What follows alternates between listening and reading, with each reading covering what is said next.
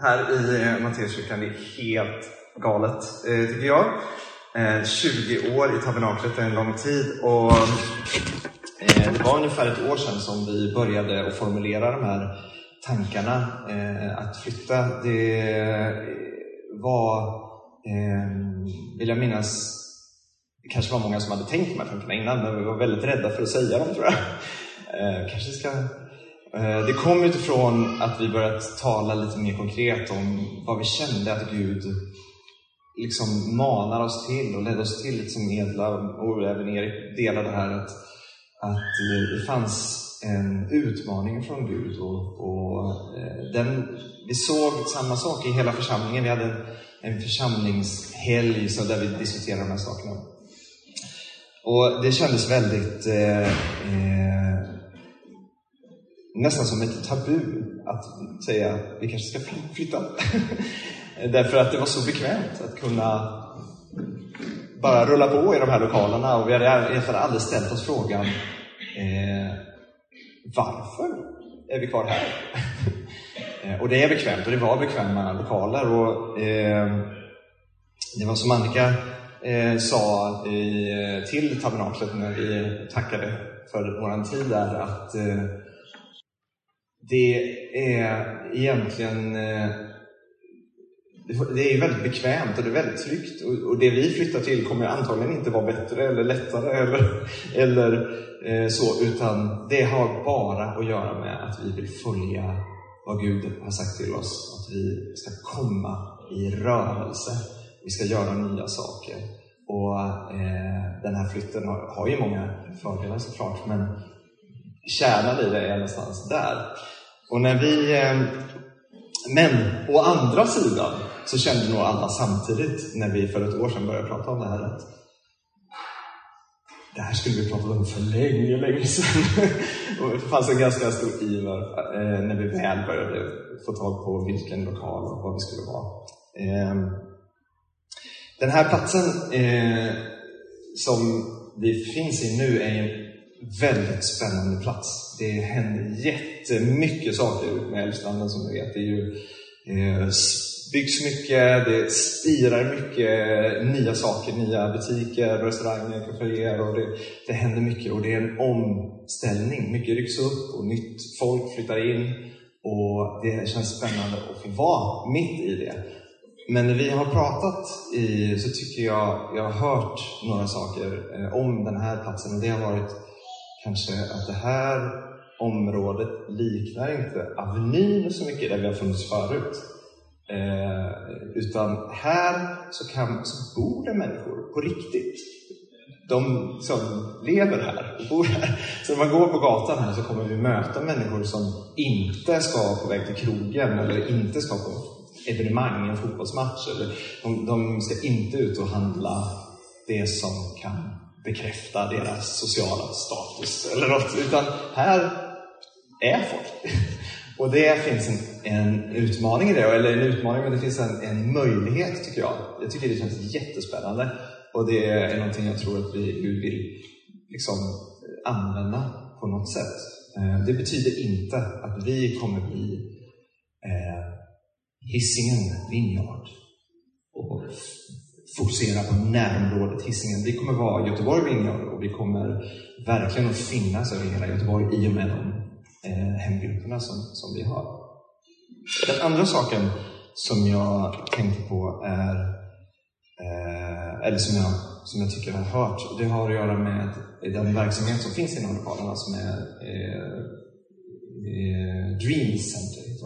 De har en utåtriktad verksamhet där vi vill många såg den här möjligheten att kunna hänga på det här och, och, och känna att vi kanske kan få inspiration och, och, göra det som vi egentligen längtar efter men inte har lyckats bra med under en lång tid.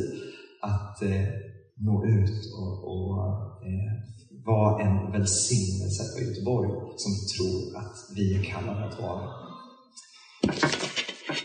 Eh, vi har ju under en lite längre tid känt en eh, rörelse från Gud, och Edla var lite inne på den. Eh, att han har liksom eh, påbörjat någonting. Och vi har försökt att fånga det här. Vi har tillsammans haft tiden, vi har delat våra hjärtan och bett tillsammans och enskilt. Och, och vi upplevde hur Gud har lett oss egentligen till honom själv. Att vi ska tillbaka till det som är kärnan i vår tro och att få släppa taget om saker som vi gör och saker vi tänker. Eh, bara för att vi har gjort det så länge och det har blivit liksom någonting man gör. Men Gud vill kanske skaka om oss lite grann. Det har varit eh, en jättehärlig resa. Vi kom ju från en, en församlingshelg som var helt fantastiskt bra. Det kan jag berätta för alla som missade den, men ni andra får nicka lite så här bra. Eller hur? Och eh, jättehärligt. Jag har inte varit med på någon församlingshelg som har, som har, där vi har delat samma liksom, eh, engagemang och, och glädje över att ses och glädje över det Gud gör ibland oss. Väldigt fint. Och hur Gud har mött oss. Fantastiskt. Eh, det här har varit en rörelse när vi får skjuta ner rötterna eh, andligt sett djupt ner för att, för att få oss stadiga, tror jag. En tid när vi får finnas på en plats där eh, vi låter Guds ljus lysa in i oss för att ge liv, men också för att uppenbara det vi är och, och hjälpa oss att ställa saker rätt. Eh, och jag tänker att det är för att han förbereder oss för en ny tid och så. Och när jag tänkte på det där lite inför idag så tänkte jag att, ja. Eller när jag bad egentligen, så var det att Fast han gör ju det här egentligen för att han, bara, bara för att han älskar oss så oerhört mycket. Det är så här, syftet med att, att Gud liksom tar oss på den här resan har ju såklart det kommer en ny tid, vi ska, vi ska in i någonting nytt som Edla pratar om. Men liksom, orsaken på något sätt är, känns så tydlig, att han vill bara ta oss inför honom. Har ni, har ni, har ni mött honom? Har ni, har, ni, har, ni, har ni lärt känna honom? Han älskar oss. Det är oerhört. Det är stort. Och han ser rakt igenom oss. Och han skäms inte. Han är stolt. Han ser allt vackert. Och han ser allt. Och han vill ställa allt till rätta. Eh, jag stannar lite där för att eh, jag vet inte. Det var nog något i lovsången. jag kom att tänka på en... Eh, vi fick ett meddelande, jag var där i veckan, av en, eh, några vänner. De skickade en bild på sin eh, sjuåriga son som hade tagit kort i skolan. och eh, det var väl lite, ja, lite tokroligt. Han hade en liten fluga och, och så här. Eh, och jag är kanske lite cynisk. Eller sådär. Jag, är, jag är mättad av foton på gulliga barn, kan man säga, i sociala medier. Och kanske kan man vara gränslös i det, men jag fick verkligen sätta den här trötta sucken i halsen när jag läste. För att de skrev också så här eh, om den här killen och började beskriva honom som att Ser ni hans ögon? Ser ni hur det, hur det liksom lyser av energi och, och liv och ljus? Och, och, det, och jag var så här, det är helt otroligt vackert. Eh, att de tittar på honom och när jag tittar på honom en andra gång så ser jag det här också. En jättehärlig kille. Men det som är så fint är att de kan inte, de sitter där de kan inte liksom låta bli, de måste skriva detta. De måste ge uttryck för det. Han är så fantastisk, vår son. Titta! det var inte för att måla upp någon perfekt eh, lyckoliv med barn och, och lyckliga semestrar och god mat, utan liksom, det var bara en burst. Och eh, jag tänkte på det att Gud ser oss på samma sätt. Vi är hans barn och han säger det hela tiden. Kom ihåg det här, det är så jag ser det. Och eh, han, eh, gör det ännu mer än vad vi någonsin kan göra.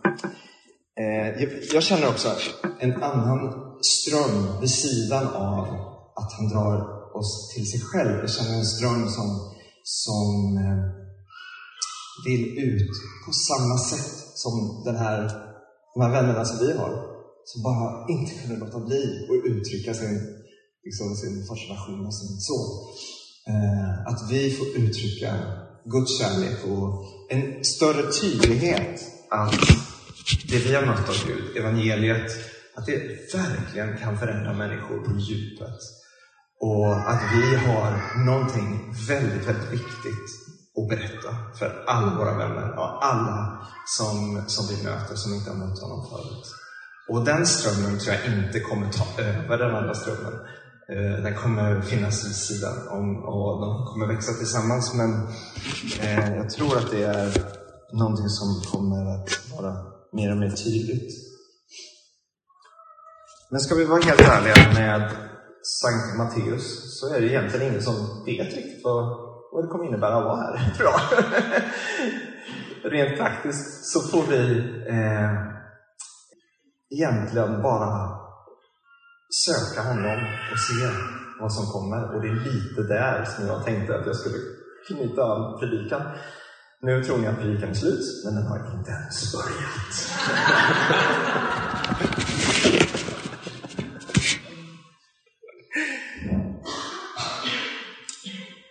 Jag tror att ett byte av lokal eh, var eh, Även om vi inte vet exakt vad som kommer hända här så tror jag inte att det är en slump att vi hamnar här. Gud har öppnat den här dörren. Men byte av lokal kommer inte att göra saker automatiskt bättre. Det kommer inte göra saker lättare. Det kommer inte förändra någon kultur. Det kommer inte förlösa någon, någon våg av förnyelse. Eh, utan eh, men jag tänker att en lokal kommer vara en påminnelse om för oss. Förutom att den är helt fantastisk, den här lokalen, eh, och att det finns många fördelar, så kommer det vara en påminnelse om att vi hörde Guds röst. Han sa gå, och vi har gått, och vi är i rörelse. Inte sant?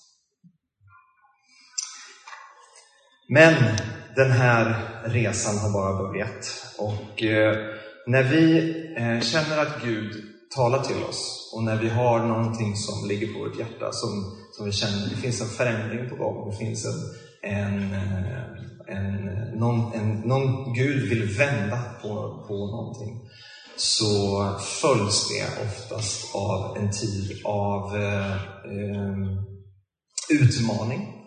Och jag tänkte att vi eh, skulle se lite i Jesus säger i, i Matteus kapitel 7 och 7, jag slår inte upp det nu för jag kommer bara ta en liten bit av den versen. Den går så här.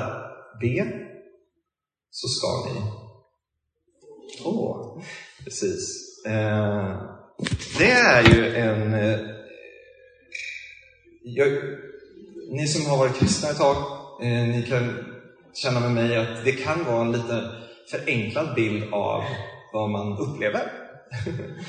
ber och sen får man eh, vad som händer ofta är ju att vi ber och då får vi vänta. Så brukar det vara i mitt liv i alla fall. Och eh, i synnerhet när det är någonting signifikant, någonting viktigt som Gud gör, så följs bönen och ropet och löftet om det som ska komma av en tid som är man väntar. Och den tiden är väldigt viktig tror jag. Och jag vill tala lite om, om den och jag vill läsa en, eh, en text eh, ifrån Gamla Testamentet där eh, det står beskrivet om hur Hanna hanterade en sån här tid. Hur Hanna sträcker sig mot Gud. Se om vi får upp den här.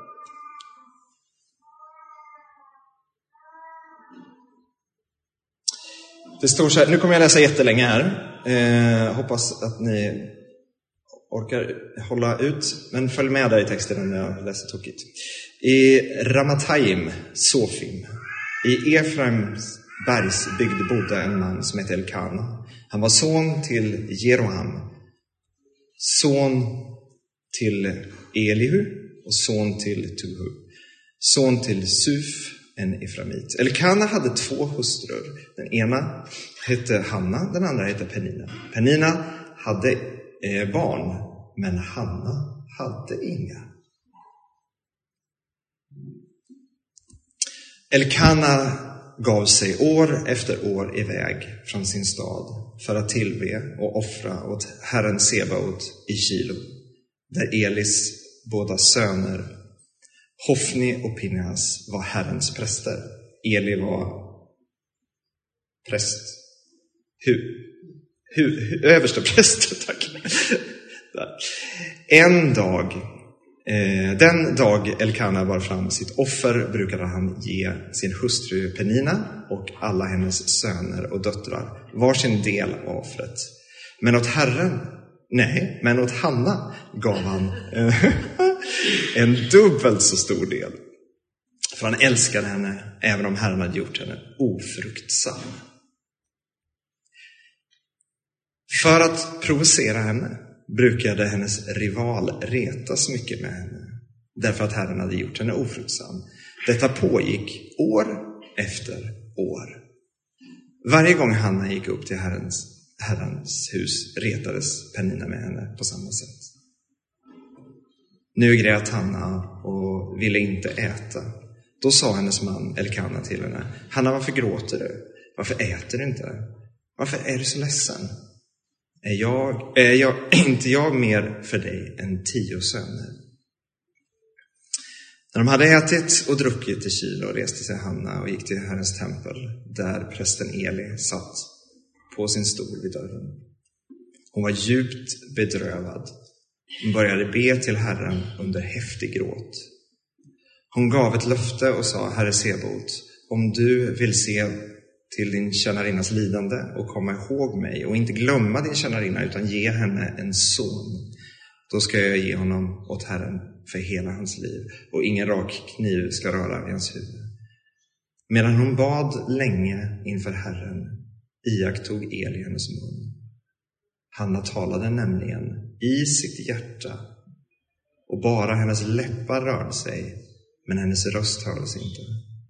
Då trodde Eli att hon var berusad. Därför sa han till henne, hur länge ska du bära dig åt som en berusad? Se till att göra dig av med vinet. Nej, min herre, svarade Hanna. Jag är en hårt prövad kvinna. Vin och starka drycker har jag inte druckit, men jag utgöt min själ för Herren. Ta inte din tjänarinna för en dålig kvinna. Det är på grund av min stora sorg och smärta som jag har talat ända till nu. Då svarade Eli henne, gå i frid och må Israels Gud ge dig det du bad om. Och hon sa, må din tjänarinna finna nåd inför dina ögon. Så gick hon iväg och så tog hon sig mat och såg inte sorgsen ut längre. De steg upp tidigt nästa morgon och sedan de hade tillbett inför Herren vände de tillbaka och kom hem till Rama. Elkana låg med sin hustru Hanna och Herren kom ihåg henne. Hanna blev havande och födde en son när tiden var inne. Hon gav honom namnet Samuel, för jag har bett Herren om honom.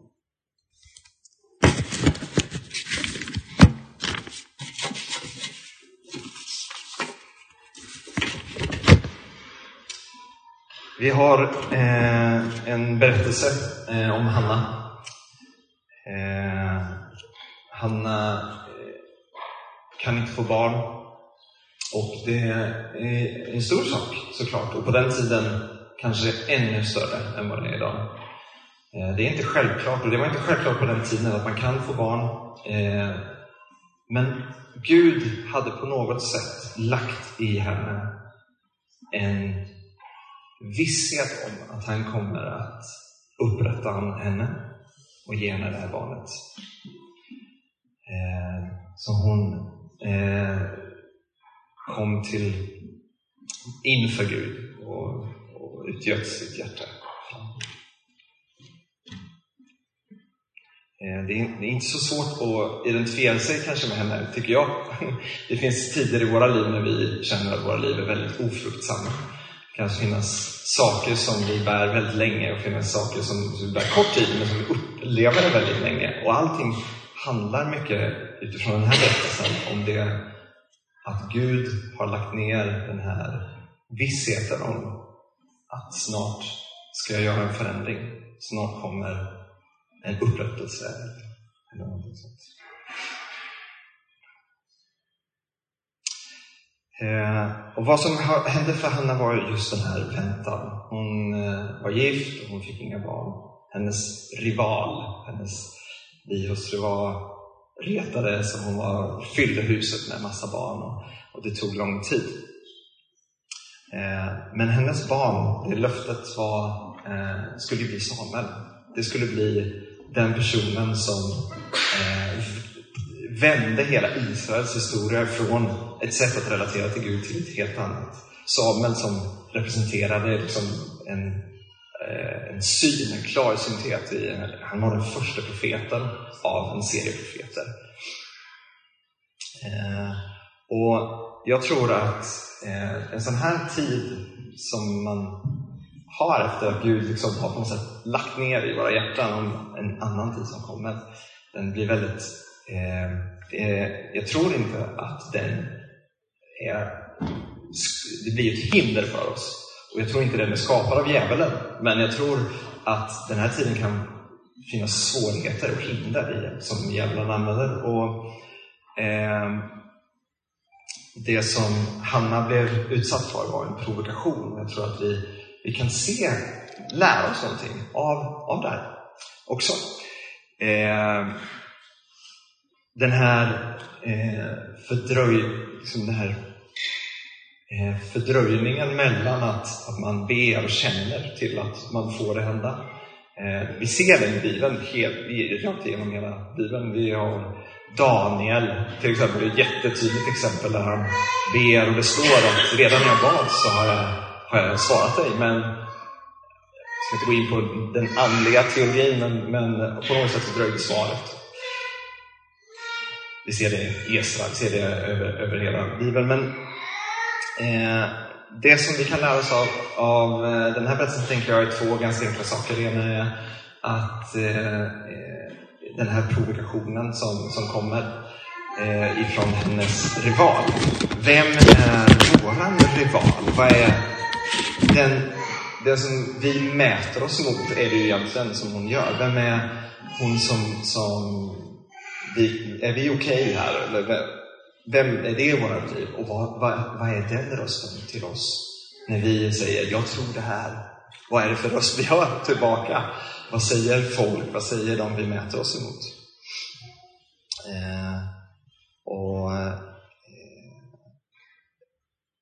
jag tror att den här provokationen mot Hanna var helt skräddarsydd för att eh, förolämpa henne i sitt barnlösa tillstånd. Och det eh, är lätt att bli förolämpad. Och i den här tiden är det uppenbarligen jättelätt att bli förolämpad och känna sig kränkt. Eh, och det är en risk som vi har när, när vi går in i en sån här tid. Att, för det är ganska lätt väg ut. Man kan känna att det är lite sött, kan man säga. Eh, vi kan känna att det är, man kan säga, Gud, han gör inte det han skulle ha gjort. Sant? Så det är något fel här. Och så känner man sig förolämpad nästan. Ehm, men det för att gå in i en sån sak är ju bara jättedumt och det ska inte jag analysera. Men jag känner att det enda som det leder till, det är smärtan av att inte ha barn eller inte vara fruktsam eller, eller det som du bär som en, som en tyngd Eh, kommer aldrig försvinna. Även fast du går under den och säger Gud, han, han gör fel. Eh, den kommer alltid finnas där. Eh, det enda som försvinner är hoppet om att det ska bli en förändring. Så Hanna, hon visar ju på någonting annat. Hon sträcker sig framåt. Hon går in inför Gud och år efter år efter år efter år kommer inför Gud och säger Jag vet att det är något annat. och, hon söker Gud. Eh, ett jättebra exempel. Eh, ibland så misstolkar vi Guds suveränitet med det här. Vi tror att eftersom Gud kan göra vad som helst när han, när han vill, eh, betyder att eh, jag kan be, men sen det är ändå Gud som gör det, så jag behöver, det får ske det som sker. Men Gud, han tänker inte så, tycker jag mig läsa, utan eh, han letar efter att göra saker tillsammans. Det är, han letar efter partnerskap. Och han vill, eh, han vill, han skulle aldrig skapat oss om inte vi eh, skulle arbeta tillsammans med honom. Och bönen är verkligen en sak. Och sökandet inför honom är också en sån sak. Och bibelordet som jag läste som jag tyckte var lite förenklat, det så ska du få. Läser man grekiskans texten där så, så tror jag det står, nu läste jag en engelsk förklaring, så Keep asking. Det är ordet för be. Be. Upprepande gånger. Den andra saken som eh, eh, kan hända läser vi lite senare i eh, eh när Eli kommer in i berättelsen. Eli är ju prästen här, men Eli representerar eh, religion eh, i den formen som är kanske död. Eh, och något bekvämt har kommit över Eli. Han är bekväm och därför är han också lat och han är fet. Och det kommer också bli till hans död. Ja, det står så. Eh, och han, det kommer leda till hans död. Han dör genom att han trillar, sitter bekvämt i sin stol och får ett dåligt budskap, eller besked, och så trillar han bakåt och dör. Eh, man får ta den bilden hur man vill. Hanna representerar något helt annat och framförallt det som kommer ut av hennes böner och Samuel. Samuel representerar någon som ser. Eli representerar någon som har slagit sig till ro och tappat det som faktiskt var hans uppgift som präst. Eh, ändå är det lätt för oss att eh, eh, gå in under hans provokation. Han såg inte Hannas innerliga bön. Han såg, är du full eller? Vad gör du? Eh, men för oss blir religionen blir kanske så, skulle man kunna säga att det kunde vara. Men det kan också vara någonting som är kanske ännu mer sneaky. Och det är Eh, en jätteenkel sak som vi alla vet, men som vi nog också måste vaka lite grann under den här tiden. Och det är om du bara ber lite till. Om du bara läser lite, lite mer. Om du bara ger lite pengar till. Om du bara värnar om miljön lite mer och är, tänker globalt och, och inte köper sugrör. Och om du bara eh, lägger lite mer energi i kyrkan, lite mer tid där, då kommer Gud att svara med böner. Och det här smyger sig in, även om vi säger att men, nej, nej, nej, så är det inte. Så har vi så lätt till att tänka att jag förtjänar att Gud lyssnar på mig nu. Känner ni igen den grejen? Och det är, jag hoppas, nej det gör ni inte. Nej, det vill inte om vi tänker att vi kan egentligen köpa Guds nåd, köpa Guds tid. Om vi tror det, då har vi missat hela evangeliet. Vi har missat hela poängen med Jesus. Och eh, det ska vi inte göra. Vi, det är en form av ödmjukhet vi måste göra. Vi måste böja oss inför honom och acceptera vi kan inte lägga till någonting. Vi måste ta det här gratis. Och det är inte lätt att göra kanske för oss människor. Men Hanna gjorde det. Hon hade ingenting att ge, men hon utgöt sin själ inför Gud. Ja, eh,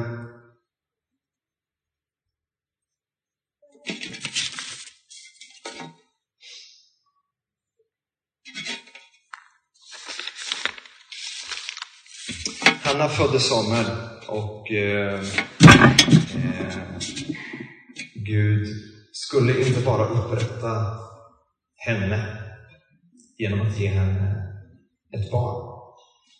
Han skulle eh, vända helt, hela Israels historia. Hanna visste inte det, men hon hade fått någonting från Herren. Daniel, han skulle rädda sitt folk inte är en liten bön men Gud hade en helt annan plan.